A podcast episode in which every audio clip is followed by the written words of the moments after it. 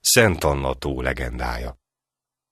A nép hagyományban mind mai napig élő rege szerint a tóhelyén valamikor égben nyúló bérc emelkedett.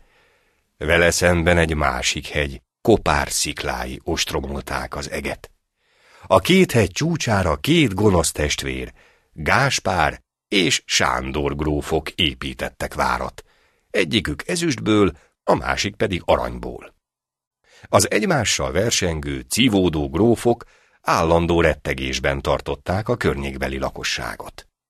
Egy alkalommal egy gazdag utazó, aki gyönyörű négy lovas hintón érkezett Sándor úr várához, éjjeli szállást kért a vár urától. A kapzsigróf, miután nem tudta rábeszélni vendégét az irigyelt fogat eladására, kocka játékon elnyerte tőle.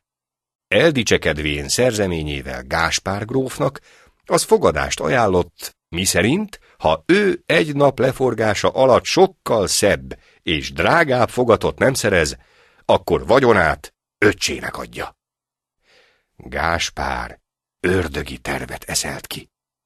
A környék falvaiból összeszedette a nyolc legszebb szüzet, és gyönyörű lószerszámmal ellátva, befogta őket a legszebb hintójába. A szerencsétlen teremtések azonban meg sem bírták mozdítani a kocsit.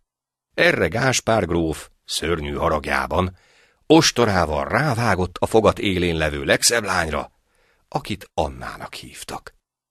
Isten meghallgatva a fájdalomtól térdre rogyott Anna könyörgését, szörnyű ítéletet hozott.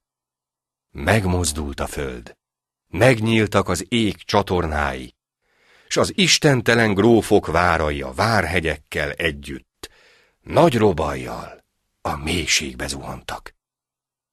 Helyükön másnapra egy sötét vízű tengerszem tükrözte vissza a felkelő napsugarát. Így nyerte el a tó a Szent Anna tó nevét. Ez a műsor a Béton közösség tagja.